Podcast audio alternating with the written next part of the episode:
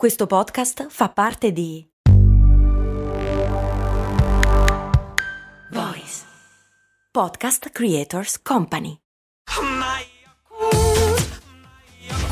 Se a volte ti senti così, ti serve la formula dell'equilibrio. Yakult Balance, 20 miliardi di probiotici LCS più la vitamina D per ossa e muscoli. Vuoi farmi le domande? Vuoi farmi le domande? Iscriviti a patreon.com/cose molto umane e fammele. Come ha fatto ad esempio Emma, che mi chiede poliglottismo. Come fanno alcune persone a parlare un sacco di lingue? Cose molto umane, cose molto umane, cose molto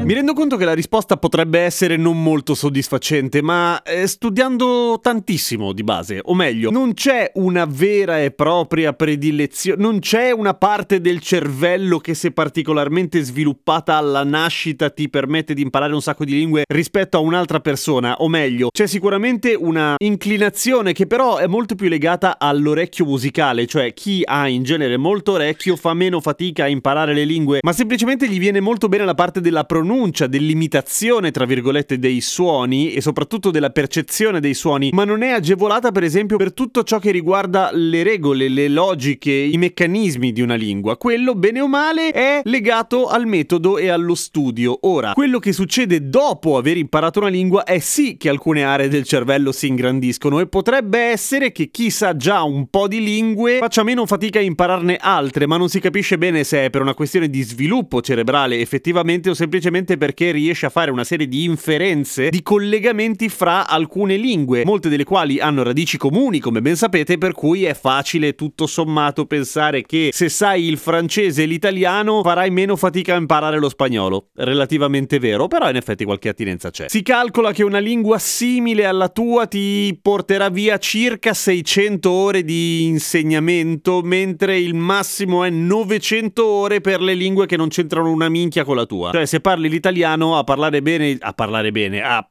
un po' il thailandese ci metterai 900 ore perché non c'entrano tanto. È vero che chi sa molte lingue, o meglio chi è bilingue o trilingue, quindi che le sa veramente bene, ha modi di pensare diversi rispetto a chi ha una lingua sola. Allora, questa cosa spesso si sente dire, che chi ha più lingue dentro il cervello riesce a pensare in più modi diversi, ma non è del tutto vero, o meglio c'è anche lì un po' di verità, ma non è esatta. Non è che cambi personalità, non è che una lingua equivale a una personalità. Abbiamo detto tante volte che il linguaggio in sé è il nostro sistema operativo, ma la lingua è un'altra cosa, non è il linguaggio. C'è una sottile quanto gigantesca differenza a seconda dei punti di vista. E però è vero che chi è bilingue, ad esempio, questo io sono bilingue perché ho imparato prima lo spagnolo e poi l'italiano, non ho due personalità, ma è vero che avendo le lingue sfumature diverse di significato per una serie di concetti, in qualche modo ti rapporti ai concetti o alle idee in modo un pochino diverso, per cui non hai due personalità diverse, ti approcci in modo diverso anche da un punto di vista espressivo, vale a dire in una lingua magari, avendo una maggiore disponibilità di vocaboli, sei più prolisso se vuoi, sei più timido in quella in cui scricchioli un pochino, oppure semplicemente sei molto ferrato nelle parolacce in una e sei particolarmente scurrile quindi in quella, tipo come me